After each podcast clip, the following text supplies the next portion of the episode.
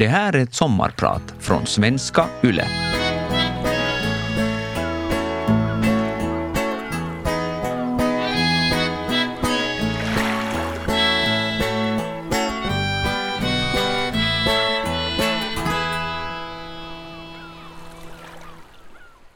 Hör du också till dem som har satt igång med stickning det senaste året? Eller kanske du inte ännu har trillat dit? Kanske du bara har lagt märke till fenomenet att folk stickar som om nästa istid var på väg. Vare sig du redan är frälst eller bara förbryllad, fortsätt lyssna. Stickning är magiskt. Som ett universalsvar på nästan allt som plågar den moderna västerländska människan. Ångest, brist på sammanhang, rastlöshet, osäkerhet, frustration, känslan av otillräcklighet, brist på kontroll, brist på konkreti. Det är vackert. Det är konkret. Det är rogivande. Urgammalt och samtidigt nyskapande. Belönande. Kravlöst och till på köpet billigt. Som stickare är du helt din egen mästare och samtidigt en del av en global gemenskap. Jag började sticka för ungefär åtta år sedan. Idag hör jag till de få lyckliga i det här landet som får jobba med stickning varje dag.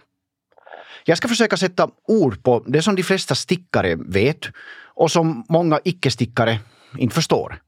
Varför stickning är både stort och viktigt. Jag heter Markus Hakana.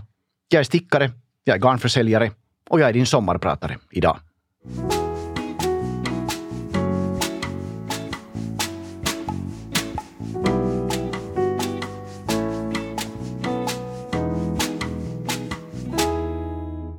När jag får frågan hur kommer det sig att du börjar sticka?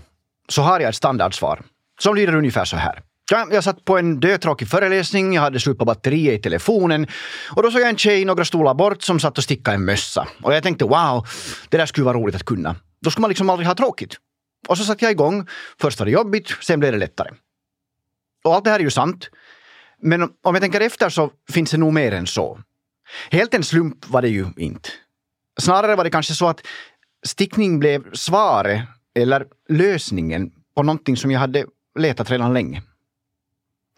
Min familj brukar lite skämtsamt häckla mig för mina olika faser. Jag hittar någon ny intressant grej som jag absolut vill lära mig. Ofta köper jag en bok om ämnet och plöjer igenom timmar av material på nätet. Jag vill veta allt. Vanligen blir det också aktuellt med nya prylar av något slag. Och så är jag igång.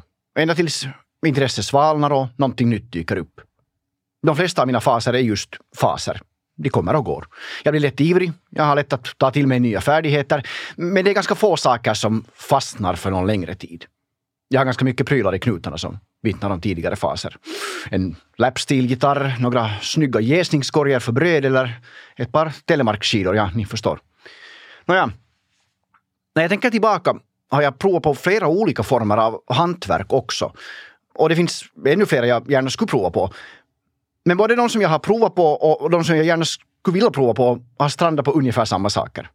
Brist på tid, brist på pengar, brist på utrymme, brist på behov och brist på begåvning. Min familj och jag bor i en höghuslägenhet. Jag har ingen egen verkstad att fylla med virke och maskiner och ritningar och verktyg. Och jag är ganska kass på maskiner. Jag kan snickra ihop ett bord eller en bänk, men det är nog på kanske till sommarstugan nivå. Jag har aldrig sågat till något som har blivit på millimetern rätt, utom i misstag. Och eftersom jag nu inte har varit någon naturbegåvning har det liksom känts lite fel att satsa flera hundra euro på en bandsåg eller en fräs lite sådär ifall att det är jäkligt dyra prylar för en som kanske bara vill prova på lite. Jag jobbar heltid, jag har två barn och jag behöver nattsömn. Så tid är definitivt en grej också. Och så pass otålig är jag att jag inte vill lägga ner timme efter timme på att i slutändan kanske få ihop en full bokhylla eller en kniv som är lite sådär. Jag har inte tid med långa inlärningskurvor. Och så har vi den praktiska sidan. Säg att jag skulle ta mig an knivsmide. Och det skulle jag gärna. Skaffa prylarna, lära mig genom försök och misstag och så vidare. Hur många knivar kan jag behöva? Hur många kan jag producera innan det börjar kännas lite absurt? Konst är liksom en sak, men, men sysslar man med hantverk så måste ju prylarna ha någon praktisk nytta också. Jag har alltså varit våldsamt nyfiken på så många olika former av hantverk att jag inte kan räkna dem. Bygga instrument? Ja, varför inte? Möbler, små askar, svarva, metallsmide, ledararbeten, reparbeten. Kan jag tillverka egna skor? Kan jag sy kläder? Veva mattor, båtar eller ens kanoter? Så ni förstår, jag har letat. Letat efter någonting att forma, att åstadkomma. Ofta inte kommit längre än dagdrömmar, tack och lov. Men i alla fall letat. Tills jag hittade. Hobbyn som kräver en grundinvestering på kanske 15 euro. Som går snabbt att lära sig. Som gör det möjligt att tillverka nästan vilka kläder som helst. Nästan var som helst. Stickning blev svaret.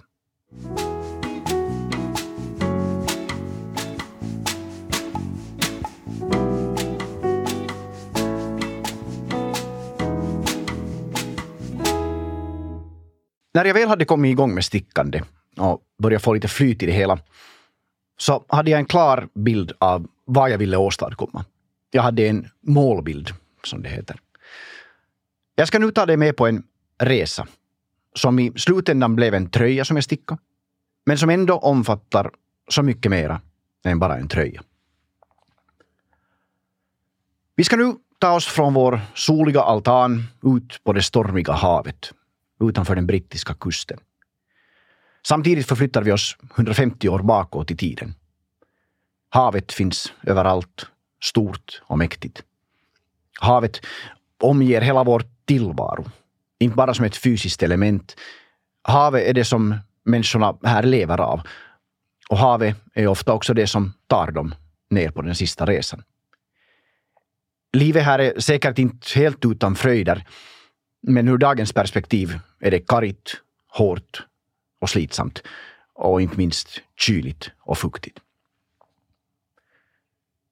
Ute på de här öarna har en säregen handarbetstradition vuxit fram. Här stickas tröjor som inte liknar någonting annat.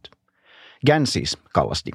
Namnet kommer från Guernsey, men eh, tröjorna kallas så här längs hela den brittiska kusten, Gansis. När gubbarna ger sig ut på havet är det sina Gansis de drar på sig. Det är arbetströjor, praktiska plagg in i minsta detalj. Men de bärs till fest och vardag. Gansis stickas i tätt spunnet tunt garn med tunna stickor. De sägs vara så gott som vattentäta, men det stämmer inte. Det som stämmer är att de är ganska åtsittande och våt ull bevarar kroppsvärmen effektivt. Så det känns varmt i alla fall. Ni får ursäkta en liten stickarnördig parentes nu, men jag känner att jag måste förklara lite. En tröja är förstås en tröja, men Gansin är så utstuderat praktisk.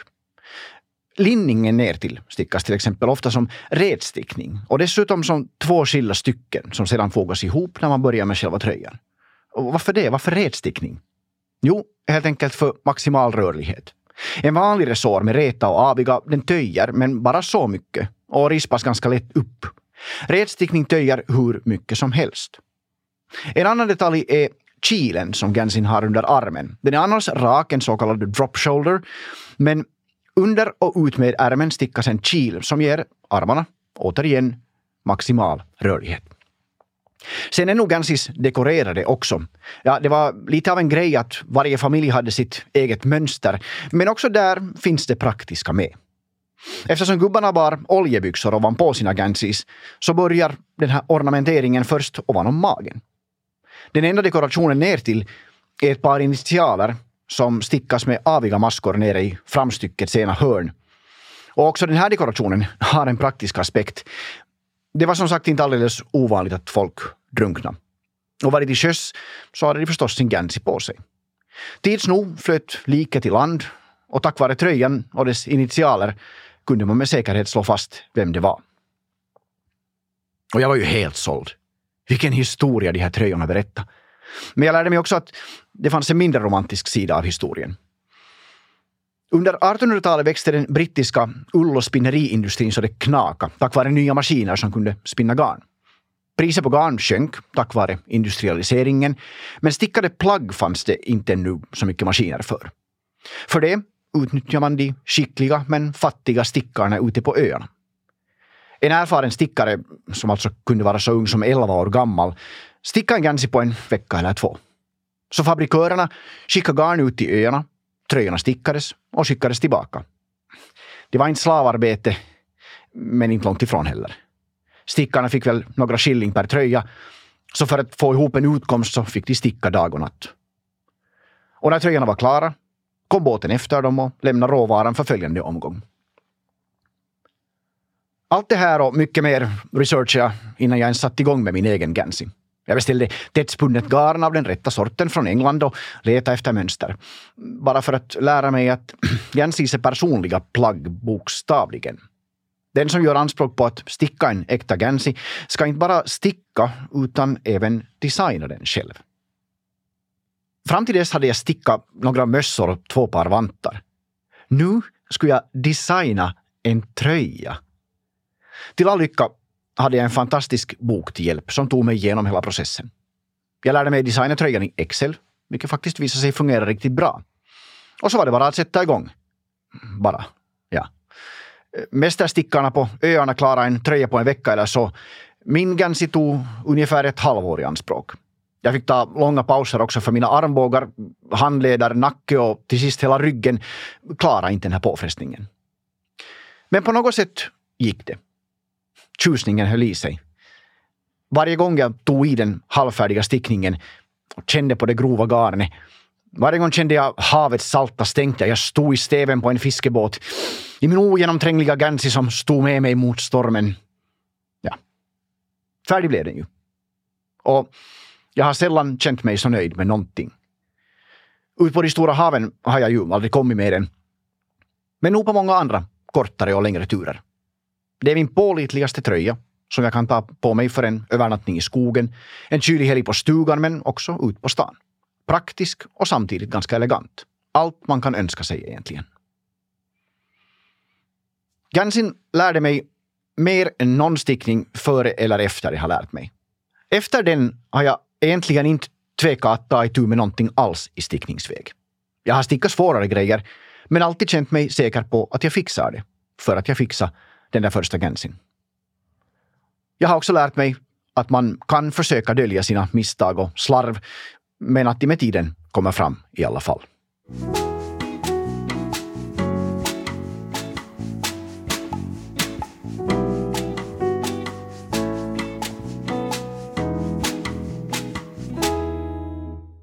Jag heter Markus Hakana och jag är din sommarpratare idag. Världen har inte blivit kallare de senaste 10-15 åren, det tror jag vi kan vara överens om. Ändå stickar vi som om nästa istid vore bakom knuten. Varför? Vad är det som ligger bakom stickningsboomen? Som sagt, det är definitivt inte en fråga om några grundläggande behov. Typ att vi skulle behöva mera sockor för att hålla oss varma. Men andra behov tror jag nog det handlar om. Flera olika och samtidigt. Jag är ju själv en produkt av den här pågående stickningsboomen. Inte den allra senaste som började i fjol med pandemin, men i lyftet som började för 10-15 år sedan. Så jag kanske borde ha någon slags förklaring eller analys. Jag tror att det finns mycket i vårt moderna samhälle och våra moderna liv som helt enkelt behöver utmynna i någonting. Och för många blir det just stickning. Ofta utan att vi riktigt har planerat det. När jag själv började lära mig stickning hade jag ingen aning om hur berikande det kunde vara. Det tror jag de flesta inte har. Det märker man först då man väl har trillat ner i kaninhålet. Det kanske bara börjar som en varför inte-grej. Bara som ett alternativ till andra hobbyer. Och faktiskt, varför inte?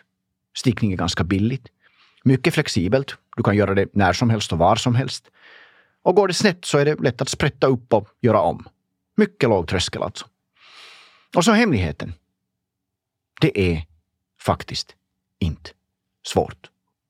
Vem som helst som kan lägga två veckor på att öva kommer att lära sig sticka. Och inte två veckor nonstop heller. Kvällarna räcker bra. Men det som började som en rolig grej, ett tidsfördriv, växte för mig ju längre ner i kaninhålet jag föll. Och det är någonstans här som jag tror att förklaringen till hela stickningsboomen ligger. För det första, nostalgin. Vi lever i en ganska nostalgisk tid nu. Där vi söker äkthet, genuina upplevelser. Vi längtar efter en enklare tid, fast, fast gärna med wifi och rinnande vatten i alla fall, tack. Och stickning är ju någonting som når över generationer, eller hur?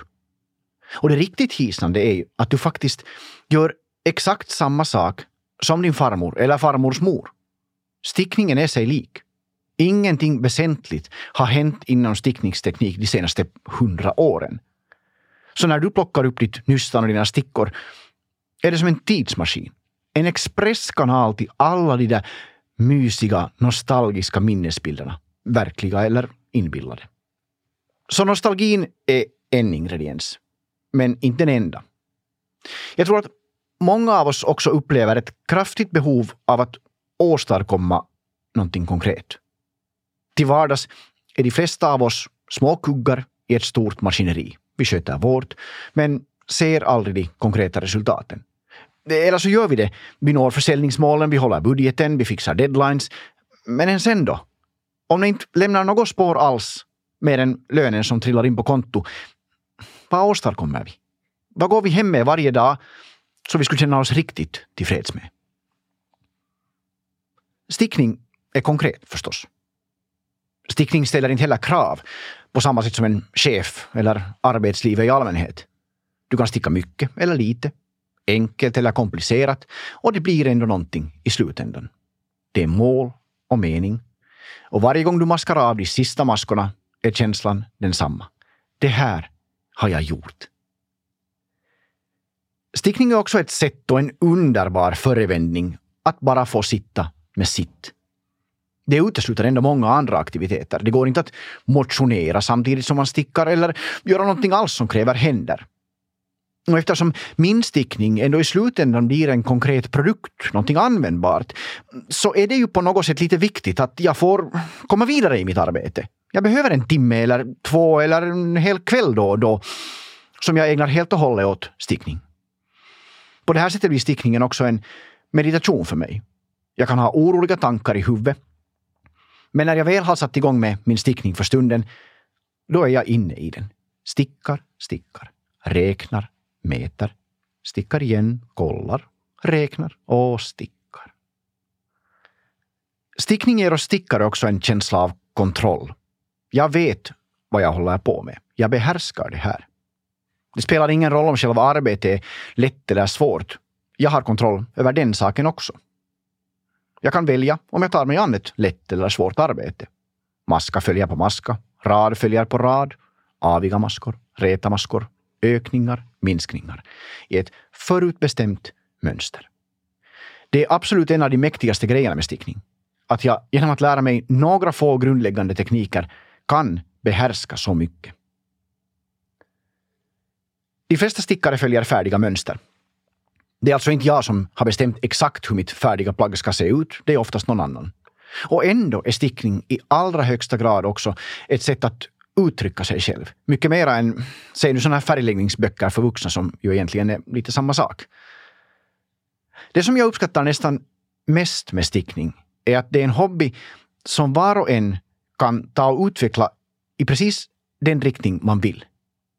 Och det finns så mycket att välja mellan att just mitt sätt, mina val, vad jag väljer att sticka blir ett uttryck för min personlighet. En del stickar sockor, andra stickar jättelika plädar eller tröjor eller dockor eller käpphästar. En del färgar garn själva, en del köper det som är billigast. Som stickare kan jag samtidigt känna mig originell och som en del av en gemenskap. För vad jag än snöar in på så finns det tusentals andra stickare i världen som är fascinerade av precis samma sak just nu. Och igen, jag kan välja att aktivt ta del av den här gemenskapen eller bara låta bli. Sticka för mig själv i min lilla värld, men samtidigt omsluten av andra. Det är en gemenskap som inte kräver, inte väcker avund eller ängslan för att inte hänga med. Det är inte elaka slängar i kommentarsfälten, utan en tillåtande gemenskap det är inte en tävling om vem som är bäst eller vem som stickar mest. Stickare vet med sig hur stickning kan betyda så många olika saker för var och en. Och alla blommor får blomma.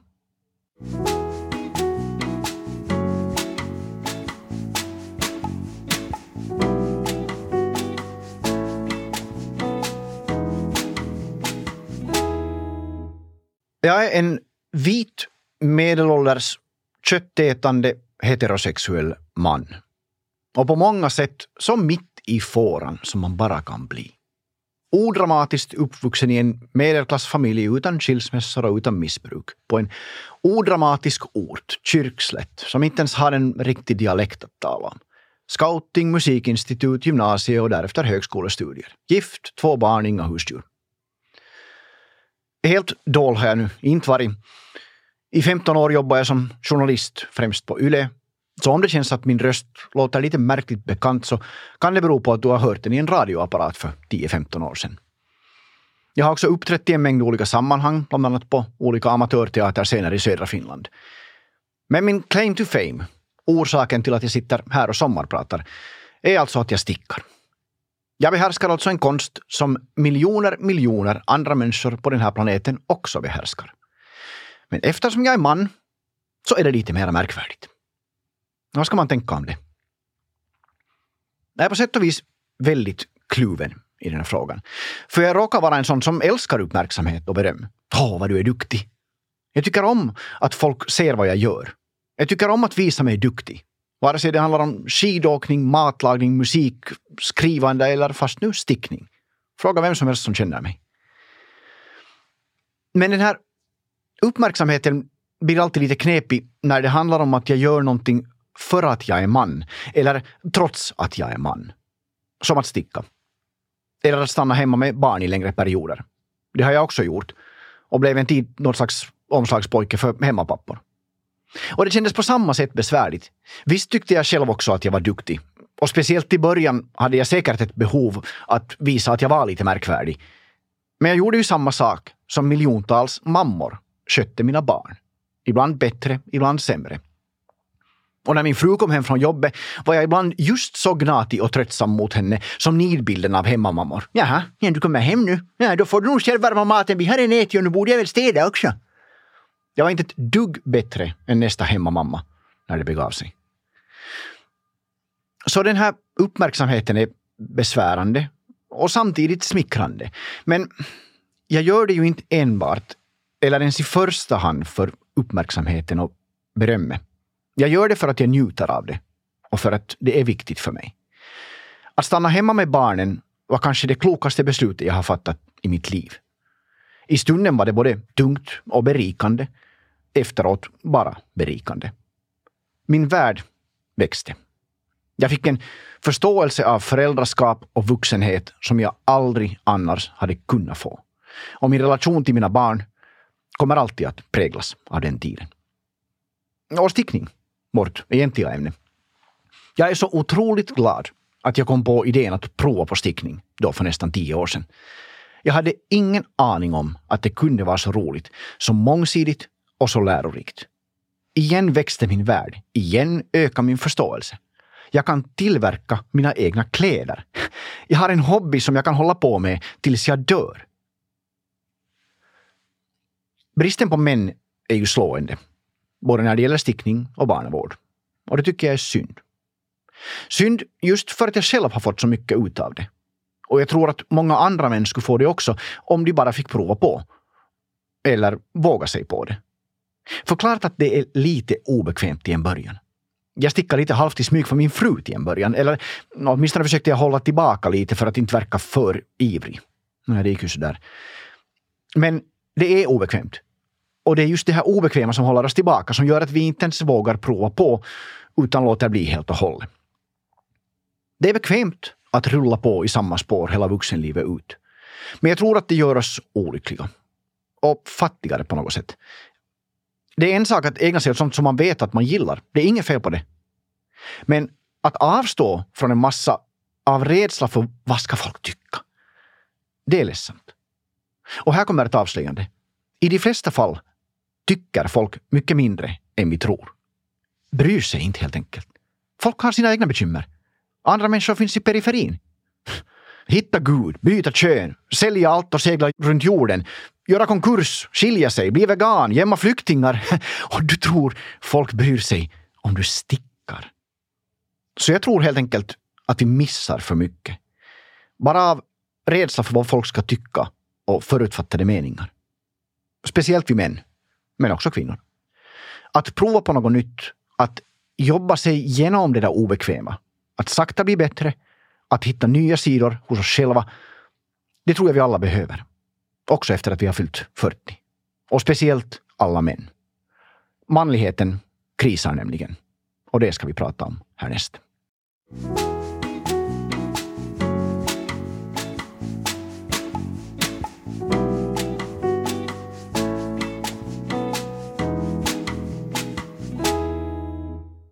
Manlighet. Ah, ja.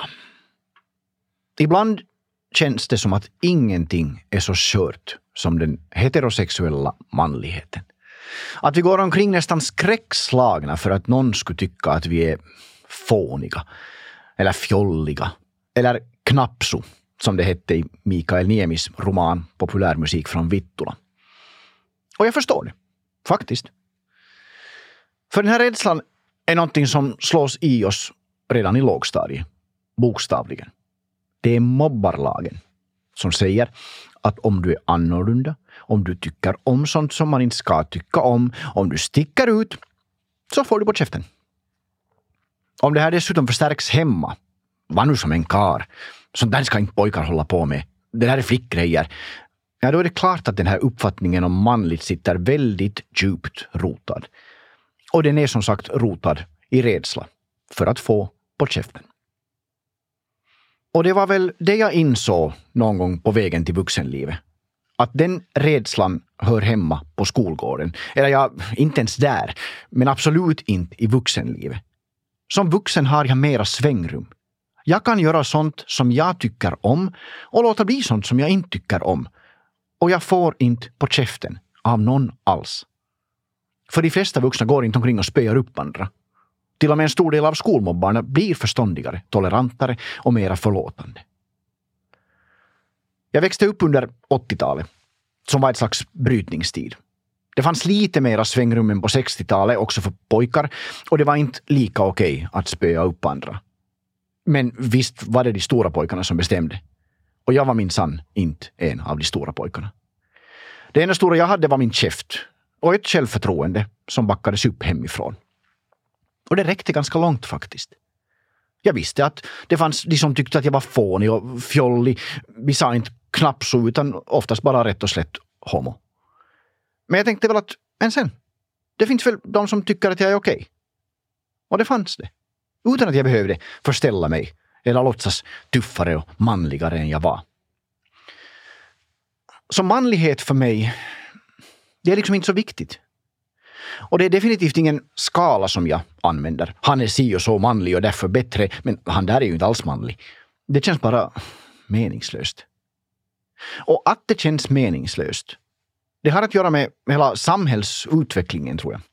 Vi har ju ett samhälle och ett arbetsliv där det är möjligt, obs, möjligt, för vem som helst att ha hurdana yrken och sysslor som helst med ett fåtal undantag.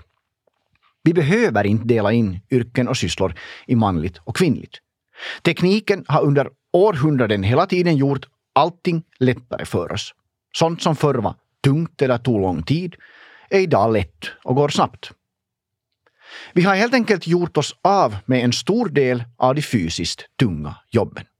Alltså karajobben. Sådana jobb som kräver så mycket styrka som bara män i snitt har. Fysisk styrka är inte längre någon större tillgång i arbetslivet, med några enstaka undantag. Det finns inga mammutar att jaga liksom. Och eftersom vi inte längre fångar kvinnor med klubba heller, och vi behöver skydda dem mot vilda djur och stråtrövare, så är styrka hos en man inte heller lika viktigt för parbildningen. Jo, muskler och en vältränad kropp uppskattas nog fortfarande, men enbart muskler räcker inte så långt, är jag rädd. Och på tal om att ta hand om. Också mannens roll som försörjare kan vi ju fimpa en gång för alla. Kvinnor och män jobbar precis lika mycket i Finland. Sysselsättningsgraden är praktiskt taget densamma. Så nej, vi behövs inte som försörjare. Och det är nog inte så många kvinnor som förväntar sig att bli försörjda av sin man heller. Vi män verkar reagera på två sätt inför det här. Antingen slår vi bakut, för på sätt och vis är det här ju skrämmande. Alla gränser suddas ut. Vad ska vi män behövas till? Är det så här vi ska ha det? Eller så väljer vi det motsatta perspektivet och njuter av friheten. Av att inte vara fastkedjade av betungande normer, förväntningar och fördomar. Vi får vara som vi vill. Lalla fram genom livet precis som det passar oss och ingen drar oss på käften för det. Så vad ska vi göra nu när manlighetens bojor är brutna? Ja, till att börja med så ska vi dela vardagen jämnare med kvinnorna. Inte intala oss att två däckbyten om året och lite vedhuggning kompenserar all tvätt, all matlagning och all barnskötsel. För det gör det inte.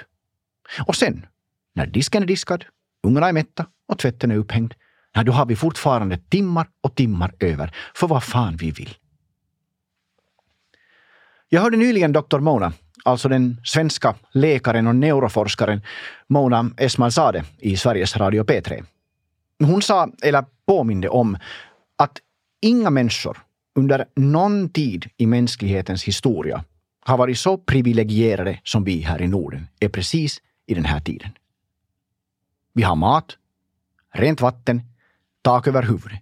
Vi har hälsovård, utbildning, lag och ordning. Vi har fred. Vi har kort sagt ingenting som hotar oss i någon egentlig mening. Det betyder inte att livet hela tiden är superenkelt för alla. Men i ett historiskt perspektiv stämmer det. Ingen har haft det så bra som vi nu. Vi har råd att vara precis såna vi är. Eller för att återgå till stickning efter en ganska lång omväg. Om våra problem är på nivån tycker någon att jag är omanlig som stickar, ja, då har vi verkligen inga problem.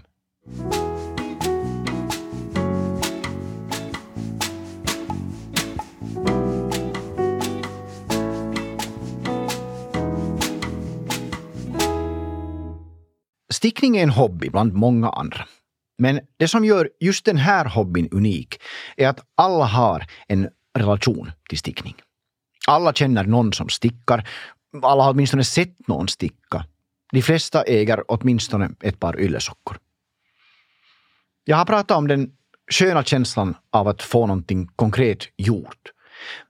Men kanske inte om det som nästan är ännu skönare. Att sticka åt andra. Därför är det så många som gör det också. Inte bara för att de har sina egna skåp fulla. Vi stickar till barn och barnbarn, släktingar och vänner, till basarer, till lotterier, till cancerbarn, till bebisar, till flyktingar.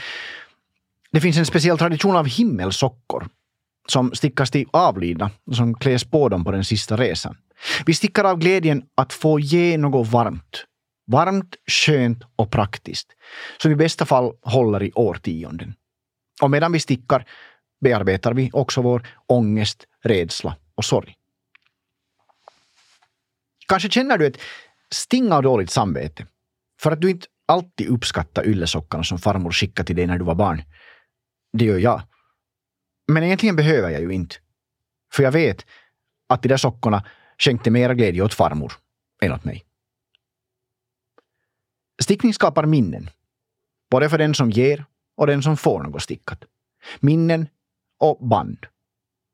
Så fast du inte utbrister i jubel nästa gång du får ett par sockor av svärmor eller kanske svärfar, kom ihåg, får du ett stickat plagg av någon, då är du viktig för henne. Jag heter Markus Hakana och idag har jag varit din sommarpratare.